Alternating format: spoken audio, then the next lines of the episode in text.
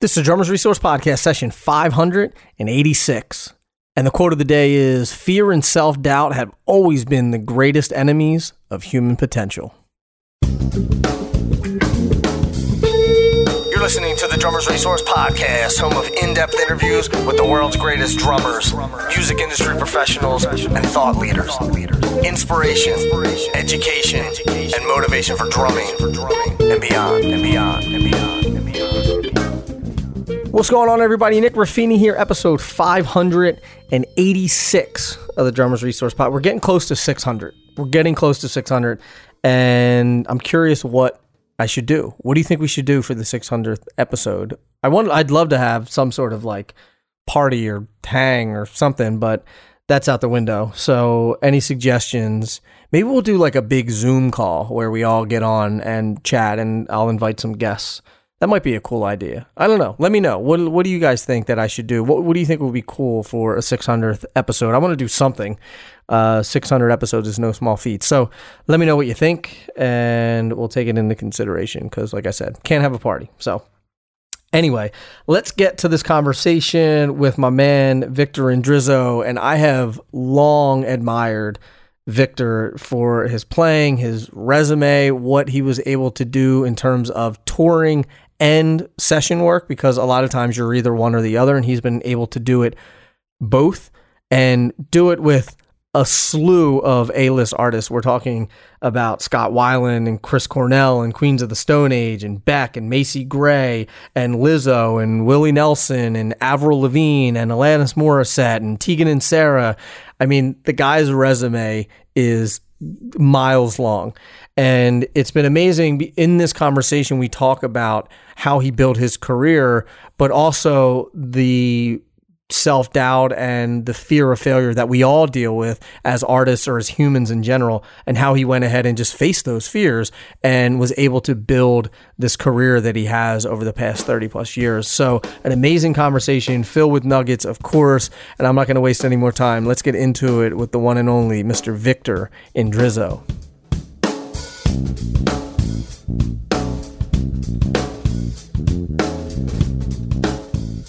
Victor, how are you, my man? I'm doing pretty good. How about you, Nick? I'm good. Welcome to the the pest control podcast. Um, we see no one knows what we're talking about because we were talking about it off air, but uh, he seems to have a uh, something going on. What's going on at your house? You're in the you have a little spot up by uh, Lake Arrowhead. Yeah, I think the something has died. Something has passed away under our house, and so I, I've got to figure that out today. Just hoping it's a rodent or something and yeah. not a not a person or yikes. See drummers are real people too though. We have we have real things that we have to do. Real, real jobs problem. or real uh, chores and things. Yeah.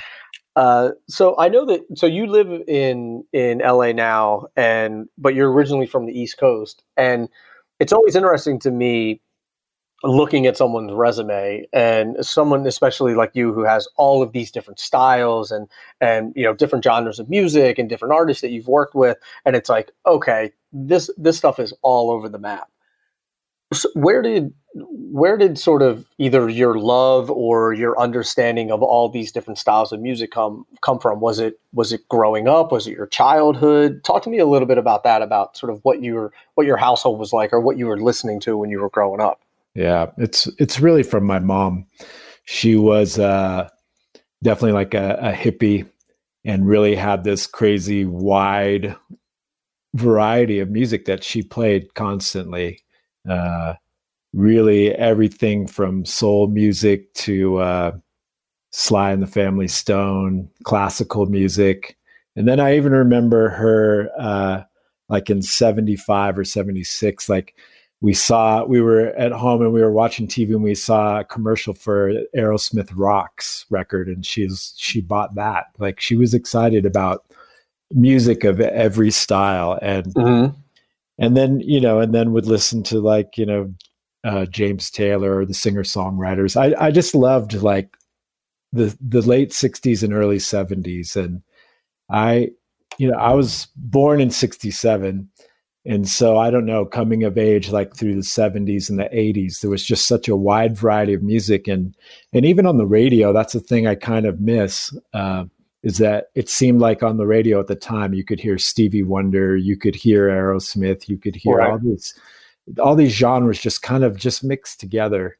And and yeah, so it was really from that and just uh, a love of music and a love of drums at a, a really early age really I, and i'm not sure why. It's just like I, well i think to a degree my house my mom was a single parent and I, I, had a series of stepdads and it was it was not the best environment to grow up in. Uh, it was a lot of uh, alcoholism and abuse and music was my escape. Mm. music, music was my drug and that was yeah just anything i could get my hands on. And I, even as a little kid i think about it now like going to record stores and spending an hour or hours in there like just staring at records. Like a lot of times i wouldn't even have money to buy stuff or i'd save up and buy a 45 mm-hmm. but but i would spend hours just reading the liner notes and i like was barely you know tall enough to even get to the bins. It was just something about that and we we moved to california when i was 10 and uh I tell a story like I was so excited to come here because most of the records I was reading the credits, a lot of them were done in Los Angeles. Right, right. And even the first thing I did was uh, I got I looked in the yellow pages and I looked up Capitol Records and I called and the, the receptionist answered. I asked her, I said, "How much is it to make an album?" And she could tell I was a kid and she was kind of laughing. She's like, she goes, "It's a lot of money, honey." Right. Well, well, then how much to make a 45? I just was so enamored with all of it. And uh, yeah, and even still, it's funny. I was in Hollywood maybe a day or two ago and, and just I could see the Capitol building and mm-hmm. I don't know, just something special. It's like I, I just always dreamt of that. Every time I drive by that building, it just I, I feel the same way you do, where it just it has like this sense of nostalgia, and it it just reminds me not that I was alive then, but it just reminds me of like the golden era of music and yeah. and and Hollywood and and just the the amazingness that is California and Hollywood, California. Yeah. And I think, and I don't know if, if you were the same way, but my I was never the glitz and the glamour or like the fame and all that side of the, the things never really interested me. But the other side did of just like how the records got made or the behind wow. the scene or just like the the machine and all of that. That was always really interesting to me. Yeah, and it, it's it's still not lost on me. The the one thing that has remained intact for me is that anytime I get to go to one of these studios, I can feel the history, and I'm so mm-hmm hyper aware of it and uh, yeah i just i always feel super excited to be to be in a studio. What made you pick up drums in the first place? I i don't know. I don't know. I'm not sure. It's just like just gravitated towards them? Yeah. It just that's all i could think about. And, yeah. you know I, I, I mean the earliest memory i have was like listening to sergeant pepper mm-hmm. and just how musical Ringo was on that record. I don't know. It just spoke to me and everything. Like when I would hear a Stevie Wonder record or all the stuff that James Gadson did, I don't know. It just made me so excited. And it was always the groove, right? Yeah. Uh, and yeah, because I remember hearing like Ain't No Sunshine and that groove, hearing that like as a little kid, it just made me so excited. Like I, I don't know, it moved me. Yeah. Yep. S- still does. me too. Yeah. Me too when I look at people that have a resume like yours, um, one thing that I always find in common is that one, you listen to a lot of different styles of music, but two, you listen to a lot of recorded music and really studied the the music. You were either studying the liner notes or you were studying, you know, how the snare drum sounded or what how the guitar sounded or something like that.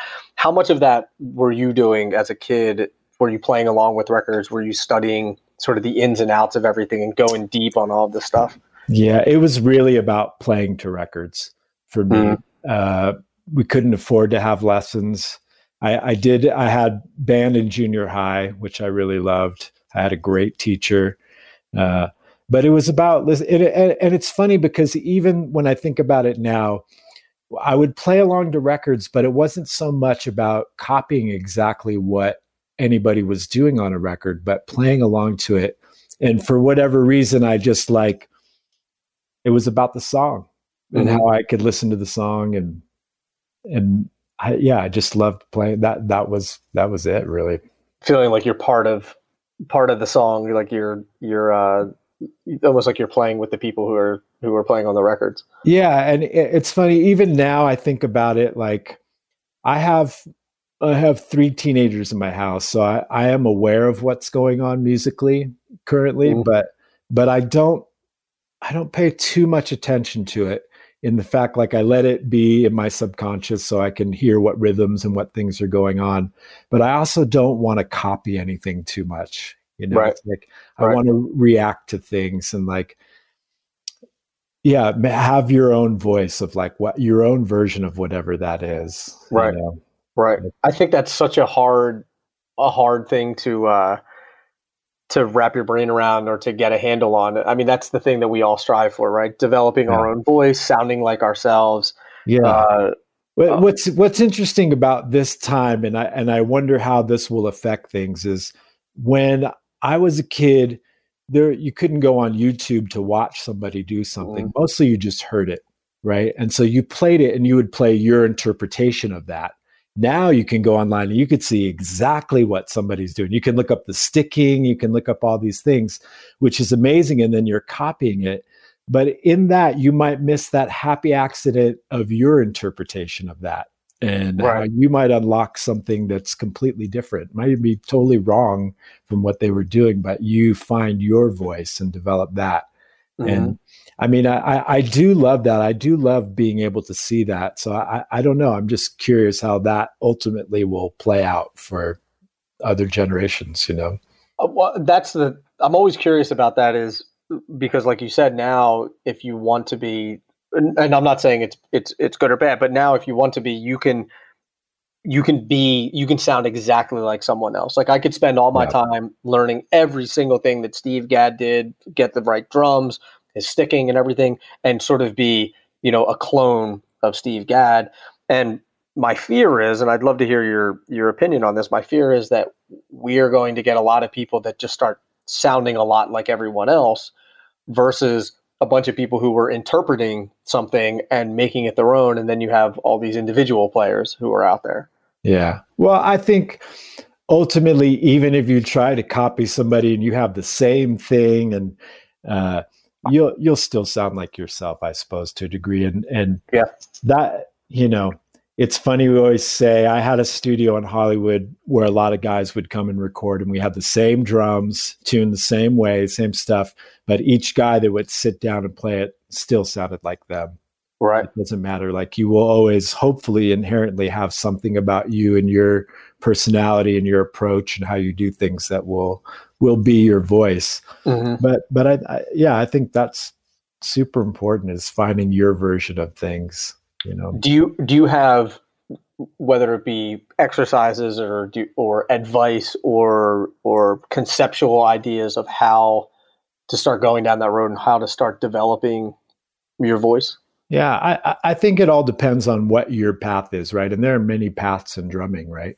You could uh you you know nowadays you could be a guy on instagram. You can like you know and people want to you could teach on there. You could just you could be a chops guy. You could be a guy that just learns other people's material and you go and tour.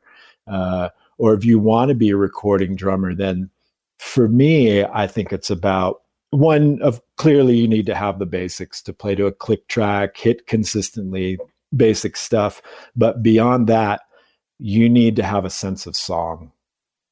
And I believe that comes from uh, being able to internalize music and using your heart. It really has to be about the motion because I think the most beautiful thing about music and why I put a record on is because I want to feel something.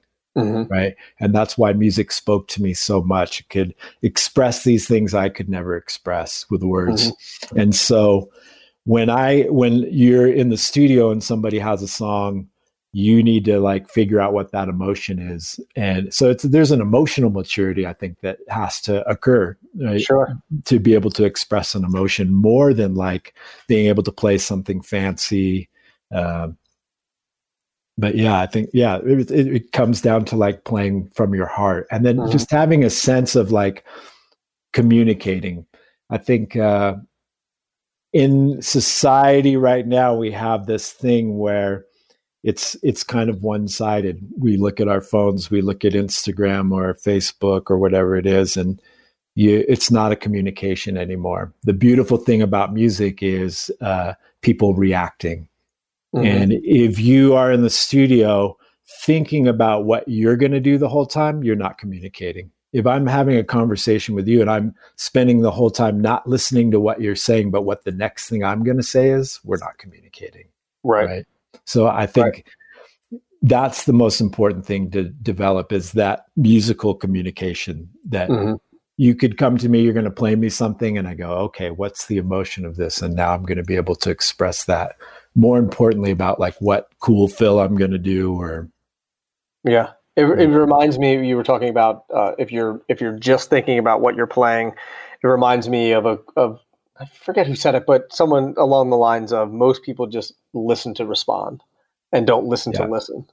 Yeah, and I think that's an there's an, an important distinction there. Uh, you would you also mentioned when you put on a record, it's because you want you want to feel something, or the reason why you listen to music, or the reason why we play music, right, is because we we want someone to feel something, or we want people to to feel something. The interesting dichotomy that I always see is myself included you we listen to a record like a James Gadson record or, or, you know a Bill Withers record or something with James Gadson on it, and we all have this just visceral reaction where where we're just we're we're feeling it and we're bobbing our head and we're talking about how amazing it makes us feel, and then we sit behind the drums and play something that's not musical and fast and all this and all this stuff why do we do that as drummers? Why do we we hear the thing and we know how amazing it how amazing a, a good groove can feel and sound, and yeah. then we get behind the kit and we play stuff that wants to stroke our ego. It's you just said it. It's ego, right? Because we forget that thing, and I think that's a hard thing. Uh, is breaking it down to just like feeling and communicating and getting across that emotion. And sometimes you sit down and that is the emotion and you want, ah, I got to get this out. Mm-hmm. But uh, yeah, it's just that that thing of really. I think that's why you have to get inside the song, and the song will dictate what's supposed to be done. Right. Can we unpack that a little bit about, yeah, about I think letting the song dictate what you play? Yeah, the greatest drummers, like the greatest examples of that are Steve Gadd or Jeff Porcaro or James Gadson, where we know they're all capable of these amazing things, uh, these acrobatics, but yet when it comes time to play a song, they just play the song. Like, you know, uh, if you listen to all the Gadd stuff, it's great. You know, he can play. You make me feel like dancing, right? To mm. to whatever. There's so many different things in his his wheelhouse where he might play one little lick that you go, oh my god, like, but he's really playing the song. It's like yeah. Chuck E.'s in Love or something. Just really, just just beautiful. And I think that's I think the hard part of that job comes from when you hear a song and it maybe is not necessarily something you like. Right. And mm-hmm. you still have to find the heart of that song. And I, I think of this thing. I read a book about Ray Charles, and he said, There's beauty in all music. He's like, Sometimes you just have to look a little harder to find it. Yeah. Like, that's the trick. Some songs, it's very, it's easy to find the emotion in it. It's very clear. And then other things you might play on, like, I don't really get this. And so I better quickly put myself in this, you know, the shoes of like, uh, you know, I don't know. An example for me is like uh, the Avril Lavigne record that I played on. It's like, you know, it wouldn't have been something necessarily that I would have listened to, but I was like, man, I got to find I got to be a 16 year old girl right now. Mm-hmm. Right, I got to right. walk in those shoes, and this is important to her, so it has to be important to me. Right. How do you channel that? I just look at the person, or I listen to what the song's about, and I think that that again, it becomes that uh, you know you have to have some emotional intelligence or like awareness to put Mhm. yourself in somebody's shoes or remember what it's like to be a teenager Right. and and then like get into that kind of thing. What is a teenager going to do? Like uh, what is that feeling? And then channel that. And i don't know if that's too abstract but it's like i think i really think that drums more than anything especially once you have your basic things down becomes about being emo- like being in, to, in touch with your emotions and being able to translate that. Hmm because I think I think that's the thing on the at least the music that moves me. I, it makes me feel something. There's Mhm. such a mood. There's such a tone set uh, that it, it. Man, that's what it's all about. Yeah. So I've had obviously I've had, you know, conversations on this podcast about this and specifically about playing what's right for the song, uh, letting the song dictate what you play, sort of reading the room, reading the situation, reading the scenario. And every single person that I've asked um, has has had sort of a hard I don't want to say a hard time putting it into words, but it's a it's it's such an intangible thing. It's sort of like asking someone, "How do you be charismatic?" Right? Yeah. And you say, "I don't know. It's just it's just naturally the the way that I feel things." And I think that's what makes great drummers great. I think that's what makes you you and a Steve Jordan a Steve Jordan and a Steve Gadd a Steve Gadd is that you have this maybe this other level of of EQ or or or um, you know ability to read the room or ability to read the situation like you were saying before um, uh, you know awareness of of what's going on um, I think that I think that's the differentiator maybe sad for Yeah. some of us because maybe some of us have it and some of us don't Yeah, and I think you have to be able to look all those drummers like uh, you know Steve Jordan, Steve Gadd. Again, like they're capable of so much and they're so exciting to watch and they know in that moment like, you know, but they are able to put themselves mu- the the music comes first, right? Mhm. and no matter if if a guy has a huge ego he can check that ego and in that moment it has to be about being on a team Right. and especially if you're in the studio or e- even if you're recording drums by yourself to a song that's already there you're still on a team and you're still there to serve a purpose right Mhm. and i've always looked at it like that like it's a service job Yeah.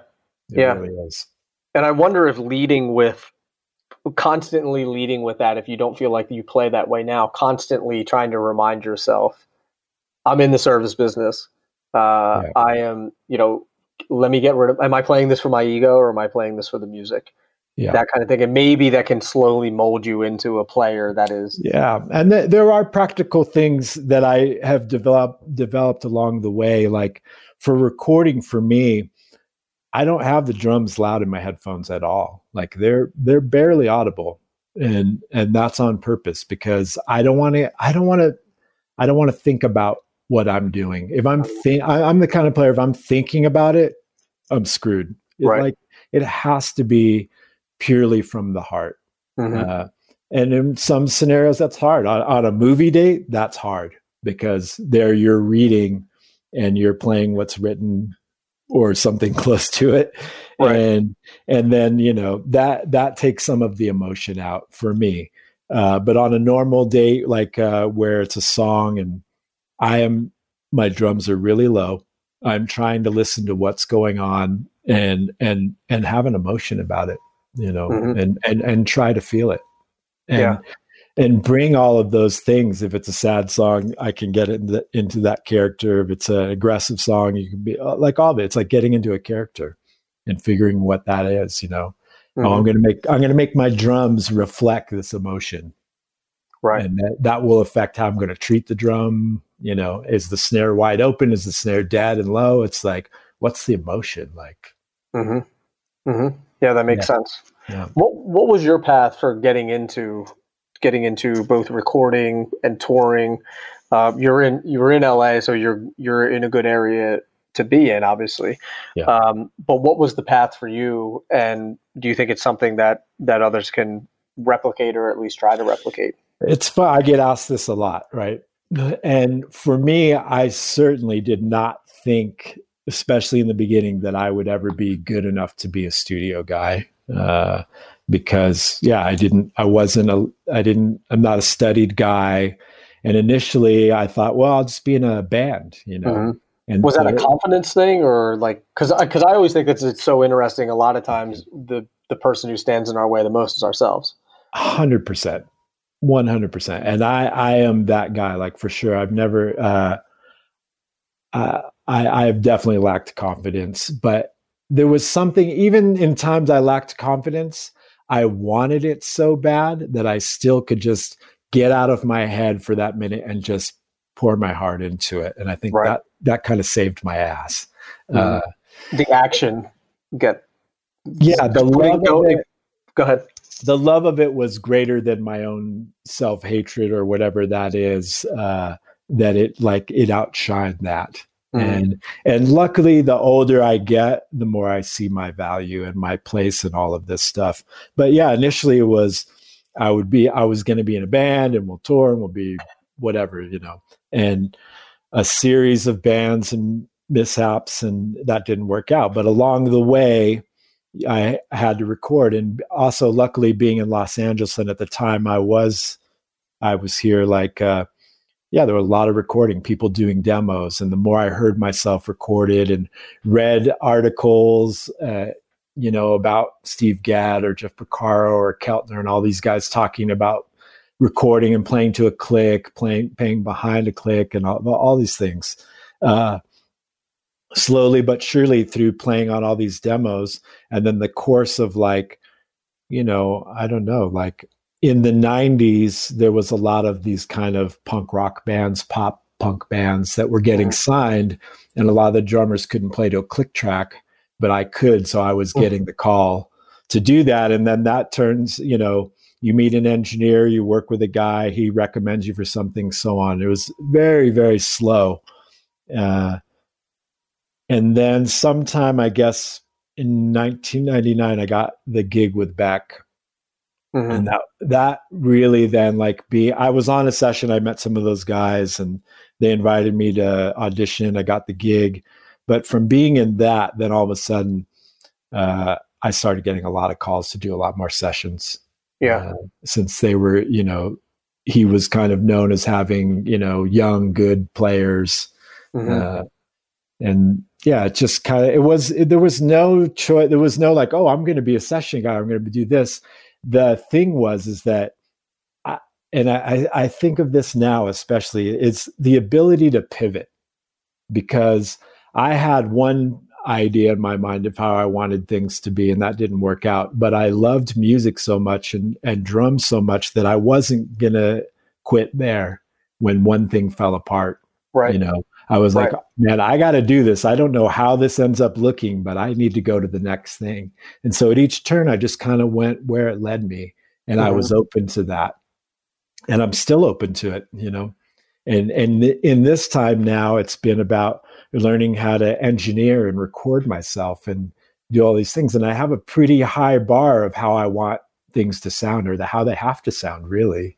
Right. Uh, and so learning that and you know whatever life throws at you being able to make this turn or that turn and like you know just have that it's always the love of music that keeps driving me no mm-hmm. matter where it's going to take me and i don't know what that looks like right and, and that ability right to be open and mm-hmm. to not be uh you know have what's in the future like uh have such weight for me that like if that doesn't work out that it's over you know? Yeah. I think that's a that's an important that's an important particularly now because of what we're going through especially because yeah. i think a lot of things are changing. Um yeah. and it turns out for you you ended up touring as well too. So you ended up because before you were saying oh i wanted to be a touring musician but it but it wasn't really working out. And yeah. at the end of the day you actually ended up touring anyway I, I really have had a dream career because you know it's it's it's it's rare that you get to do both mm-hmm. right you're either kind of one or the other and somehow i've been able to like you know have years where i would tour and then years where i would do sessions and then and and be able to leave and like still have a place in line. Like generally the rule of thumb was if you are a recording guy and you leave town, you lose your your place. Right. Yeah. Uh, but yeah, I would say now more than ever, that's really not the case because, Mhm. you know, the session world, while it's still going, it's not what it was, you know, Right. it, it's changed a lot.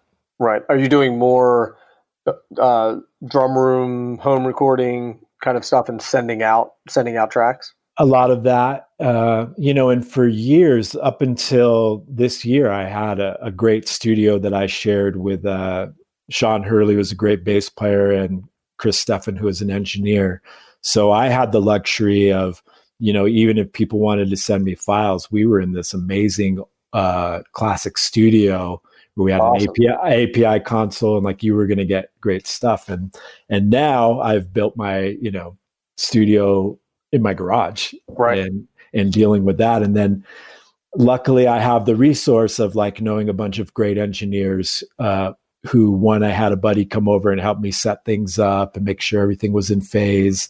And then i even sent stuff out to a bunch of my engineer friends and like hey what can i do better? How do i get this sound? Because they know what sounds i'd like to go for and they Mhm. and now it's really it's empowering to be able to do that on my own Yeah. and and to run a session and know how to do all the stuff and it's really i i'm i was super scared about it and as a matter of fact at first i was afraid to like switch drums out i was like oh my god i'm gonna lose the sound it sounds so good i don't want to like i don't want to fuck I don't wanna up. move the Like, microphone or something. yeah, yeah. and now i've gotten uh, a lot more brave and and going and there's something cool about that you know and i, I actually kind of feel sorry for engineers it, when this goes back to normal they're going to have a bunch of drummers like you know second guessing their Right. their uh, miking decisions or you know sounds and How how do you how is how has it affected you, or how do you think it affects music as a whole uh, from a collaborative perspective when everyone's sort of off in their own little offshoots, recording the things and snapping it to a grid and sending it around the around the way? Yeah it depends it, it depends you know i did go i went to nashville last week and got Mhm. to play in a room with guys and there's something so beautiful about that that it just can't there's nothing like that because you Right. get to re- everybody gets to react right you get to play off of each other. Uh, but that being said, there is a place for you know drums going last and everything, and people are going to do what they do with it anyways. Uh, uh, yeah, there's there's things there's good good and bad to both, right? Right. Why do you think we've both. gone to a system where everyone is recording separately versus together in a room?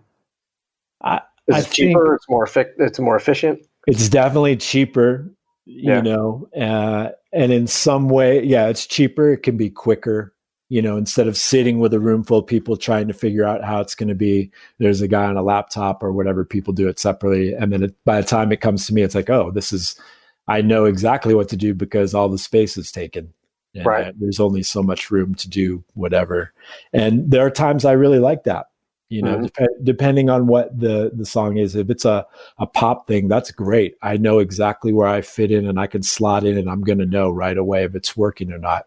Right. And then other other times, and depending on the music, there's something that you can, yeah, that reacting to a room full of people playing off each other and somebody sparks you or fires you up and you or somebody plays something so beautiful you're just listening to that. I don't I don't know why. I mean now right now it's a lot of necessity Mhm. but you know I, I it is what it is and with the times the thing that i've tried to do too is like adapt and pivot. And so even in the last five six years where there, there was this in- interesting progression like in the 2000s where you had a lot of the pop songs would be programming through the verse and then all of a sudden the real guy comes in on the chorus right? Right. and and, and that. And and now it's not really like that. Now everything really sounds so programmed. And so i've kind of been into getting sounds like that and i like the the challenge of making a real drum set sound like it's programmed or or getting weirder and different sounds. Like Right. I, I like that. I like getting edgy with what what that is. And you know growing up i had the shittiest drums or like whenever i got stuff it was the worst. But it ended up being like kind of the best thing and like helped me today because like figuring out how to treat a drum or like you know if i put this on it if i put notebook paper on it if i if i you know whatever a broken cymbal or cymbals on top of each other which are so popular now like right, right. like uh using different kinds of heads for the bass drum i'll use like a goat kick or like just finding things that sound unique mm-hmm. uh, and and getting different kinds of i really i really enjoy that actually it's one thing to talk about how great Dream cymbals are, but it's another thing to actually hear them for yourselves. And the good thing about Dream is not only do they sound great, but they're also priced well below the competitors' prices, so that way you can actually afford to buy these cymbals. And if you don't think you can get a great sounding cymbal at a low price, check out dreamcymbals.com. But first, I want you to take a listen to what these things sound like.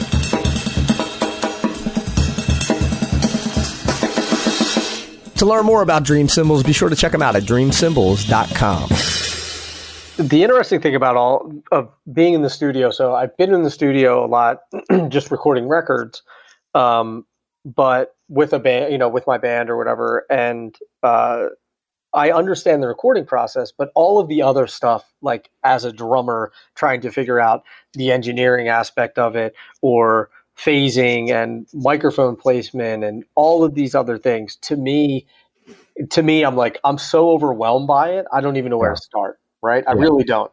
Uh, like if you wanted me to record tracks for a tune, it would it would be a bad situation for me because I would have yeah. I, I, wouldn't even know where to start. Uh, where do you suggest that if people want to do that, where do they where do they start? Where do they start to like try to figure the, some of this stuff out? It, it's it's amazing because I know that feeling that, and I remember at the beginning of the pandemic and you know knowing that I was going to have to do stuff from home, and we we lost our studio I was super overwhelmed. I'm like, oh my God, how am I going to do this? It's just so much. And in my life, and I tell my kids this too, it's like whenever you feel overwhelmed by this big pile of, let's say, rocks, right? Take one rock at a time. And so what I did is I would look up one thing at a time, you know, mm-hmm. is that phasing. Let's say you brought that up. It's like, this is the beautiful thing about YouTube and there will yeah. be some 13 year old in Sweden. hey guys, here's how you know you do this, and like yes, you have to forward through the videos, like, uh, but you can find things out. And what I try to do is tackle one thing at a time, mm-hmm. or have people and ask questions. But yes, when you look at the whole thing, it seems overwhelming.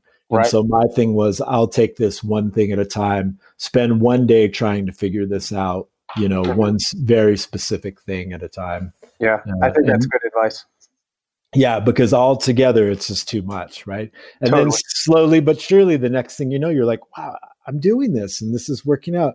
And like drums or music, there's always more to learn. Mm-hmm. There's always yeah. more to learn. Uh, and and I love that. I love that. And but anytime I feel overwhelmed still with any of it, it's let's pick one thing today right. that i can try and look up and focus on. And maybe that one thing will take me a week to grasp. Maybe it'll take me a month to grasp you know? Mm-hmm. and maybe i'm too overwhelmed listening to this one thing. Okay let's pick another thing. Uh, how do i mic a snare drum you know and right. and that. And and luckily like i i also have had the the luxury of being around and working with a lot of great engineers. And like like musicians, they all have their own way of doing things, right?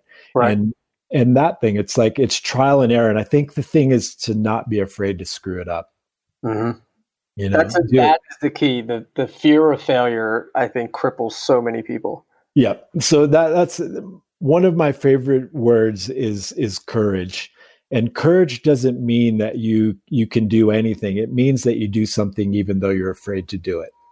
I love that. I yeah. just read a book. I, I literally read a book this week that was talking about the same exact thing about yeah. about doing something even though you're scared to do it. That's courage. Yeah. I love that. Yeah, and I would say that's been you know that sums up my career. I've been afraid to do all of it, you know, but showing up and doing it because I loved it so much, you know. Mm-hmm. Uh, like like reading you know i didn't really i wasn't a reader and uh, at some point i started getting calls because i had done a movie with a friend that was popular and then composers started calling me and I had to learn. And so what I did is like, you know, I had them send me the charts and I reached out to some friends that I had that did read and they like walked me through stuff. And I remembered some things from like junior high, basic mm-hmm. things. But that thing of like not not letting not letting like uh my fear and letting my head will always tell me I can't do it. Right. Right. But just going, you know what, I'm going to try. Like the human condition, isn't it? it? It really is, and that's what we all fight is that fear, and and yeah, doing something even though you're afraid to do it. Mm-hmm. You know, and sometimes that means falling on your face. You know, yeah, and that's okay. Like you just keep trying. You know. Yeah. From and from what you're saying, I, I remember the I remember the quote that it's easier to act your way into a new way of thinking than think your way into a new way of acting right? And to you, to me, that sounds like what you've done. You've always said, "Okay, I'm afraid of this thing. My brain is telling me I can't do it. I'm going to act, and I'm going to. I'll just prove to myself that I can. I know I'm scared shitless to do this. I'm probably going to fail. I'm probably not good enough to do this, but I'm going to do it anyway, and it ends up working out, and and you prove yourself wrong. Um, yeah. So I would say action is one of the things that you done that you've done. Is there anything else? Was there things that you read, or was there meditation or was there any sort of uh, I don't know anything that you did to to help with your your mindset, overcoming your fear of failure or building up confidence? Because I think it's so important and it doesn't get talked about enough. I think people yeah. glaze over that. Yeah, I, am a recovery guy. Uh, so on Halloween this year, I'll have 23 years in recovery. That's amazing! Uh, Congratulations! And yeah, so in the '90s, I was hanging out with the likes of like Scott Weiland and and that that crowd and like right. up to no good and and I right. had gotten divorced and was super depressed and dealing with stuff from my childhood and and then drugs became my escape. Mm-hmm. And when I got clean, I just I learned you know, I had to face all these things. And the same thing, I had to take one thing at a time because looking at the whole thing seemed too overwhelming. Sure. And so I've been able to apply that and what I've learned there into all of it. Like, you know, even just showing up early, you know, mm-hmm. drummers to a session, you have to be early anyways, but showing up and, and like just trying to have a good attitude and like getting out of the way of my own head. Yeah you know trying not to listen to myself because for whatever reason i have that kind of mind that tells me i can't do something mm-hmm. and i have to just block that out and again i have to just get into what the feeling is and even being able to use when i'm afraid right right, right. Uh, and that happens all the time. There's even you know as long as i've been doing this even touring like i get super nervous to go play and go out and crowd. Even on a tour where you're doing it night after night after night i still have that thing. But i've learned how to use that kind of anxiety or whatever and express it and like just let it come out. I yeah i hmm. it's i i as i mentioned i think that one, it doesn't get talked about enough. Two, I think we all suffer suffer from it. I have like the polar. I have polar opposites pulling at the same time for me. I'm sort of the guy who like thinks I can do anything, but thinks mm. that anything that I try to do, I'm going to fail. Right. And right. literally like at the same time pulling at each other, which is a really, which is a really uh, crazy way to live life. But but I there's so many people that I talk to that either send me messages or send me emails that listen to the podcast and they say, "Oh, thanks for saying that thing on the podcast because you know I was doubtful that I could do this or I didn't think that that uh, I was good enough to do this thing or whatever." And it's like it's all it's all bullshit that we're just making up in our head. Yeah, it's that's something you know a lot of people wrestle with, and I'm always enamored because I've met people that that's not the case. I've asked other drummers, some of my peers, I'm like, man, you ever get a? Are you afraid or like scared? I remember ac- asking Curt Bisquera, and he's like, nope. I could see nope. Curt. he's like, no, I, I, you know, I know I'm there to do, and like, and I was like, man, I, I wish I could be like that. Uh, I truly envy that, but in the absence of that, I have to figure out how to shut my head off. And again, it comes down to that thing of getting outside of myself. Because if I'm thinking about my shit and my, I can't do this, blah, blah, blah, me, me, me, me, I'm not going to serve anybody. I'm not going to serve the song. I'm not going to play my best. Like, and I think that's a thing to do is when I am in that mindset, and I am in a lot of fear because there's tons of times I'm in the room with these people. I go, my guys, I mean, what am I doing in this room with these? You know, there's legends like uh, right. Say that again. To, you, the the internet kind of froze there. A oh, bit. sorry. No, yeah, okay. no. It's just like being in a room sometimes with people. It's like you know, I, I could think of playing with Lee Sklar. Like you know, this guy's like hero of mine. Uh, Tim Pierce. There any uh, like Tom Bukovac? These players that are you know legends. Paul Franklin. Like, uh, and I have to like stop focus like what's the song doing you know right, right. i can't play to like uh, hey notice me hey this it's not right. going to work it's or like, i don't belong here or i don't yeah all of that like how how do you get through that and for me it's like then just focusing focusing in on on the music mm-hmm. yeah know? yeah you'd mentioned you know 20 plus years of recovery. What is your what's your feedback for when someone says well like you know drugs and alcohol that makes me more creative or that gets me to a different place so that i can so that i can really uh, express my myself and my craft yeah I, I remember thinking that and i remember being afraid of that when i first got clean. But the thing that was really was all that was was a wall i was putting up between me and the music right Right. And when I was able to get rid of that wall, all of a sudden I was 10 again. Mm. And it was just a pure, true joy and love of music. And there was nothing, no wall in between that. And, and yeah, I don't know, I could feel more. And I think that's the thing with drugs and alcohol. It's so we don't feel. We're trying to numb something out. You're not trying mm-hmm. to really, you know, maybe it becomes you, you, you a lot of people think you put the blinders on and you're really focused but if you're really in love with something that's going to happen anyways. Yeah. Yeah and, and it's going to be pure mm-hmm. and it's going to be real and nothing affecting that emotion right? Right right and i think that's what we we're afraid sometimes mm-hmm. yeah. of feeling.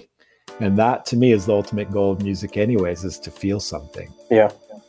Well, i mean if not what's the point right? What's the point? Yeah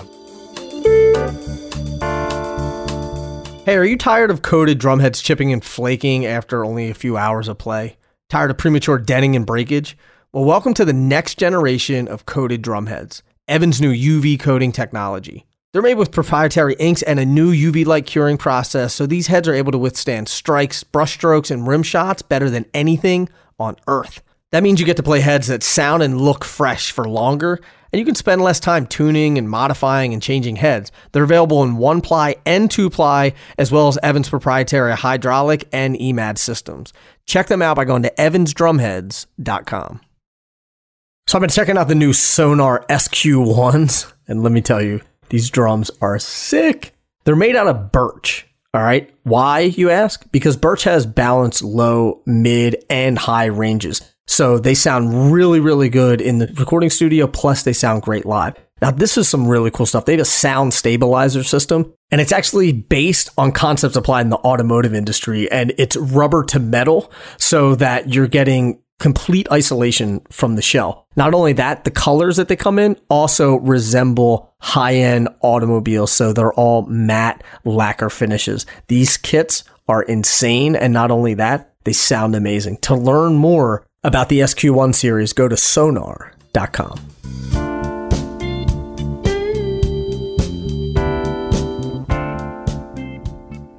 So it's no secret that not only addiction, depression, suicide, there's been a lot of it. Uh, it's seemingly recently in the last, you know, four or five years, it's really been it's really been uh, at the forefront of of everything that's going on.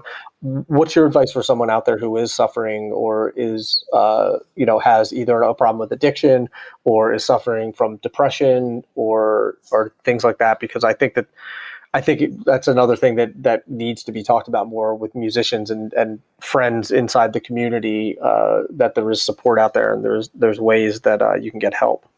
Yeah, I think I think you have to seek out help and that that becomes the hardest thing to do.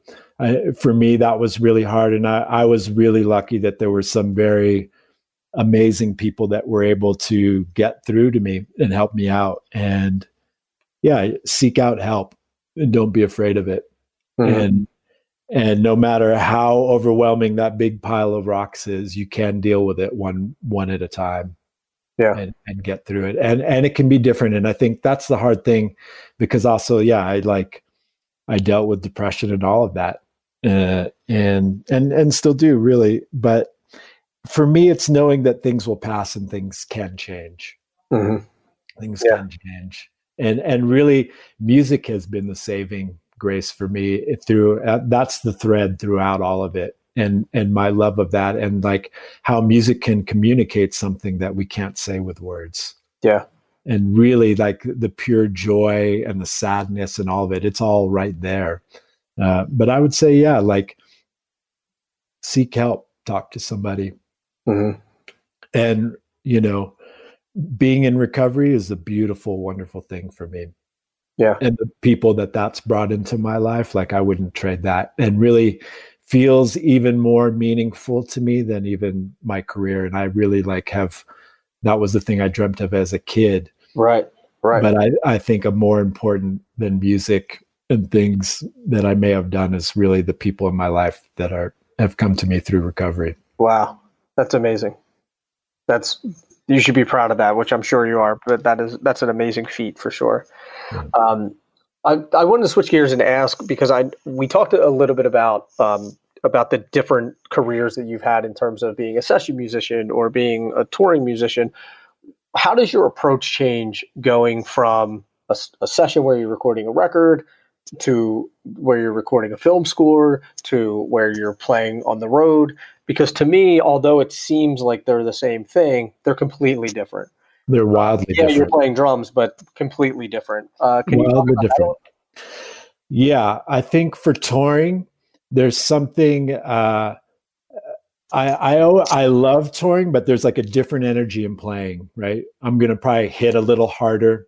Mhm. there's there's a, a little bit more of an element of like you're you're very aware that people are watching you Right. you know and and reacting and depending on the scenario like sometimes you're on a tour where you have to play the same things night after night uh, and being okay with that or finding a way to make that fresh luckily that has not really been the case for me so much. I have had things like that but you know now for the past 13 or so years i've played with alanis morissette and she's wonderful. It's like you figure out the key things that you need to like hit. There're going to be things that people will air drum to or something and you want to hit those things but other than that like you're she le- she lets us interpret it each night our own way and so that's the trick is finding how that is fresh but it's funny if i'm on tour too long i always go man i'm not going to be i feel like i'm not getting better Whereas- Oh, just you're not you're not shedding or anything. I don't know. It's just a different way of playing. And like then you have to manage your adrenaline, right? Mhm.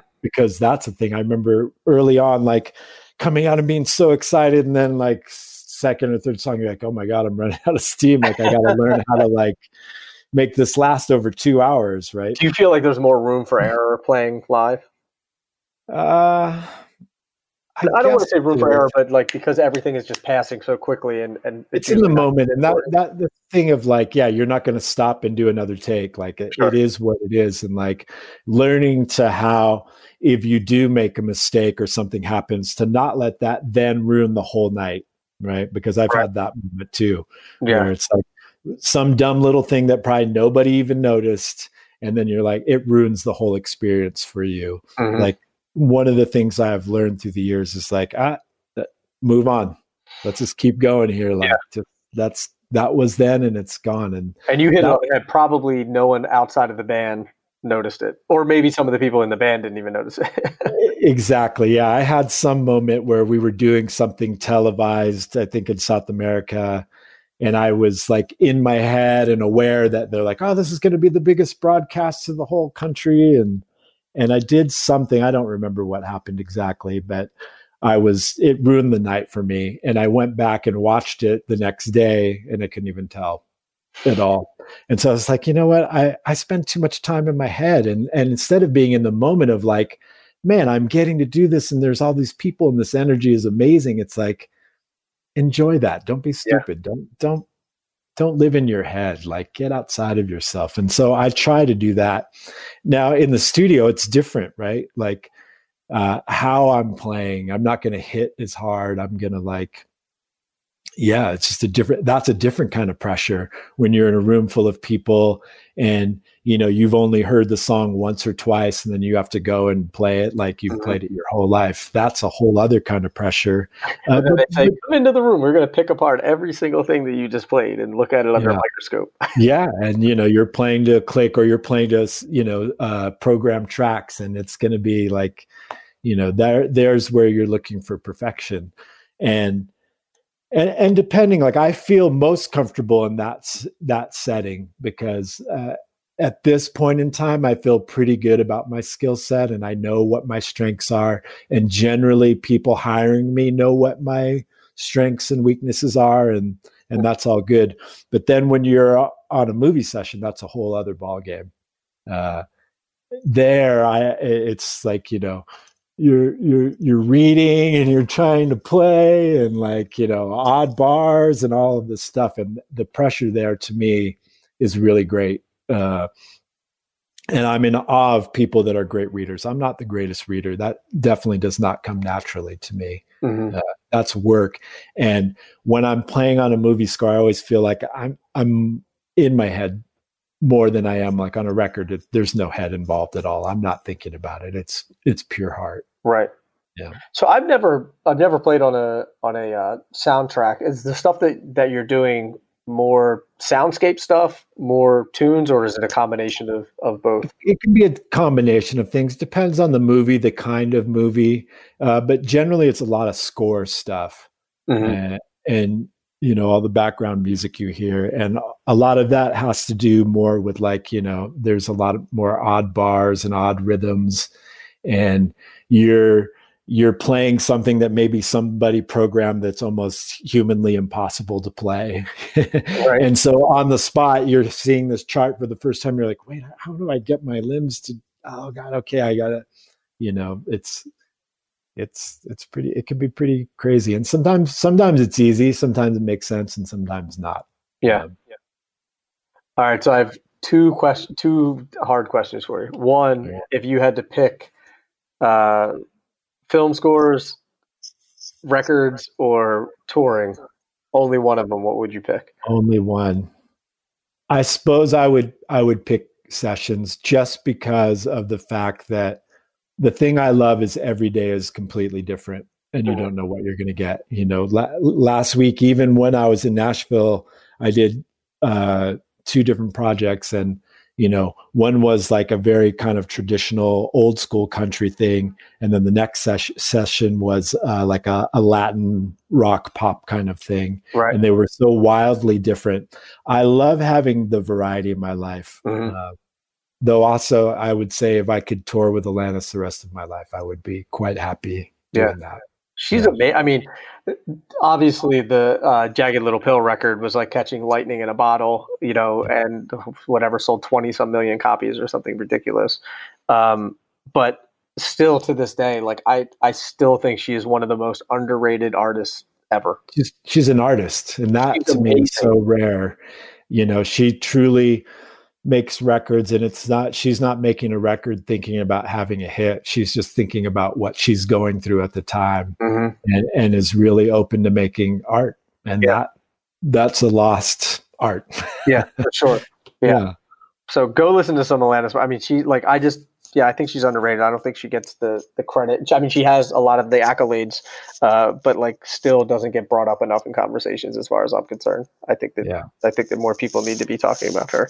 Um, okay, so the second question is if maybe this is a two part question. If you had uh, someone was like, okay, give me three records that you need to leave behind. Everything else gets wiped away. You can leave three records behind that you played on. What are the three that you would leave? That I played on. You know what the oh, next question is going to be? It's going to be what what are your three island records too? Oh, so God, I, I yeah. That, that's a much easier question. I I mean, there are records I'm really proud of. I guess I would have to say maybe the Willie Nelson record, mm-hmm. uh, Teatro. Uh, God, I don't know. I know there there's a new record I, I I did that hasn't come out yet. It will come out next year that I got to work with Larry Klein, and an Argentinian artist, uh, Conde and Paulo, that was definitely out of my wheelhouse. It was a little more jazz uh, based, mm-hmm. uh, and so I'm right now. I've been listening to that album, and I'm really excited by that record. And I don't know, maybe would God, I don't know. There's a lot of things, but maybe maybe the Cafe Tacuba records that I worked on. Yeah. Uh, they're just, yeah.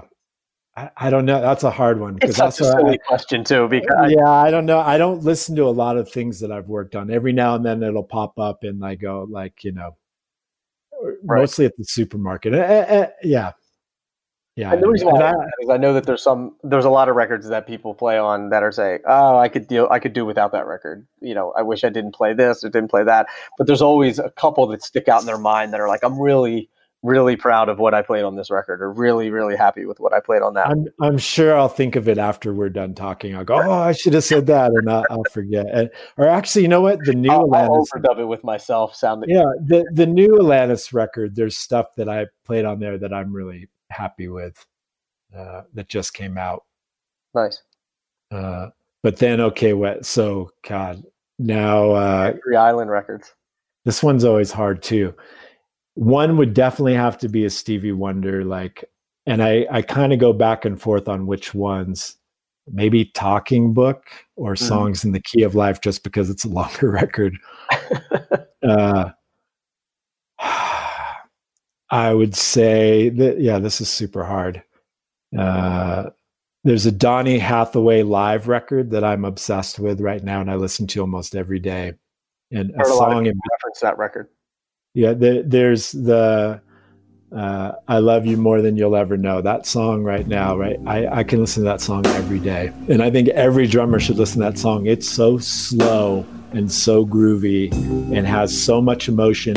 And within the first 30 second, seconds of it, you're just like, ah, like it just, that song, it just kills me, especially the live version.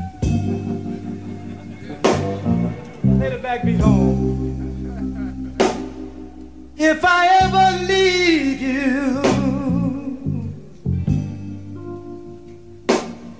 you can say I told you so.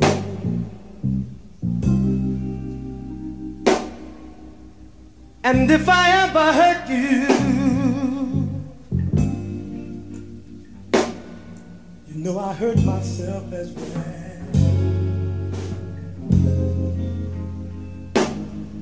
Is that any way for a man to carry on? Do you think I want my loved one gone? Said I love you.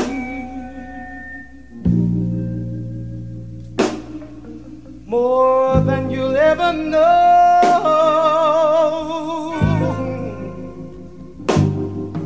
More than you'll ever know.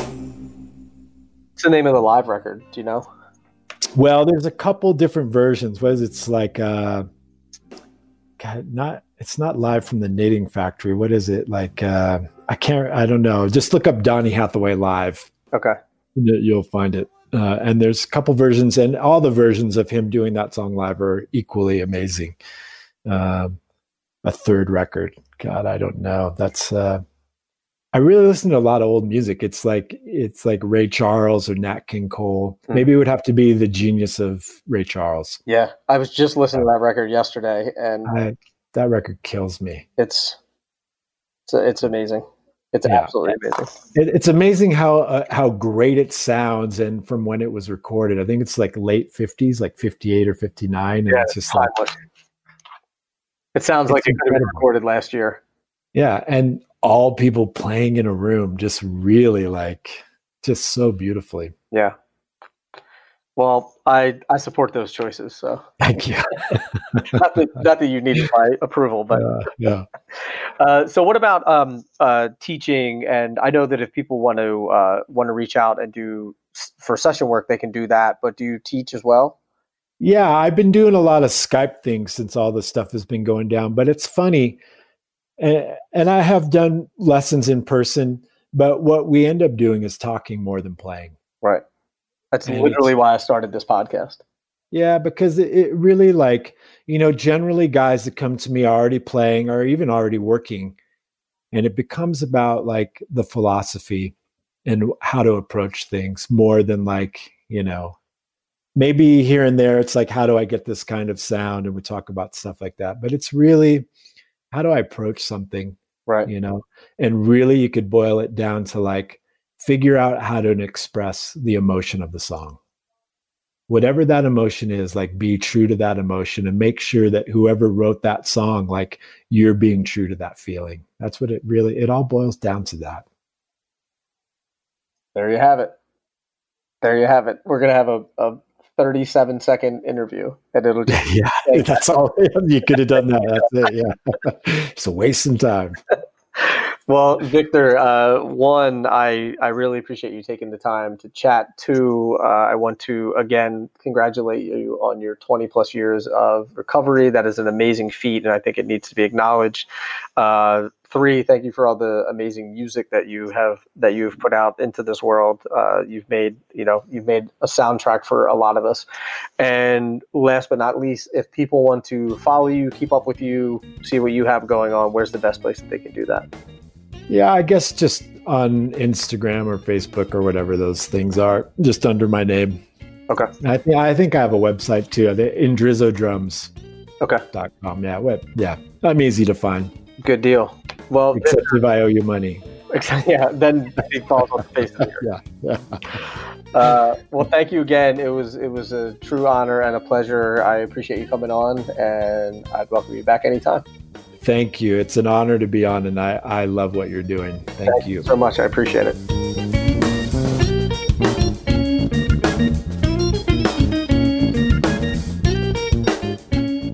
There you have it, the one, the only Mr. Victor Indrizzo. You can find the show notes by going to drummersresource.com forward slash session 586. And again, if you have some ideas on what you think I should do for the 600th episode, let me know. Uh, I can't have a party, so maybe we'll do a Zoom hang or something. Not quite sure. Let me know. Shoot me an email, nick at drummersresource.com. And other than that, that's all I got for you. So until the next podcast, keep drumming. Thank you so much for listening. And I'll be talking to you soon. Peace.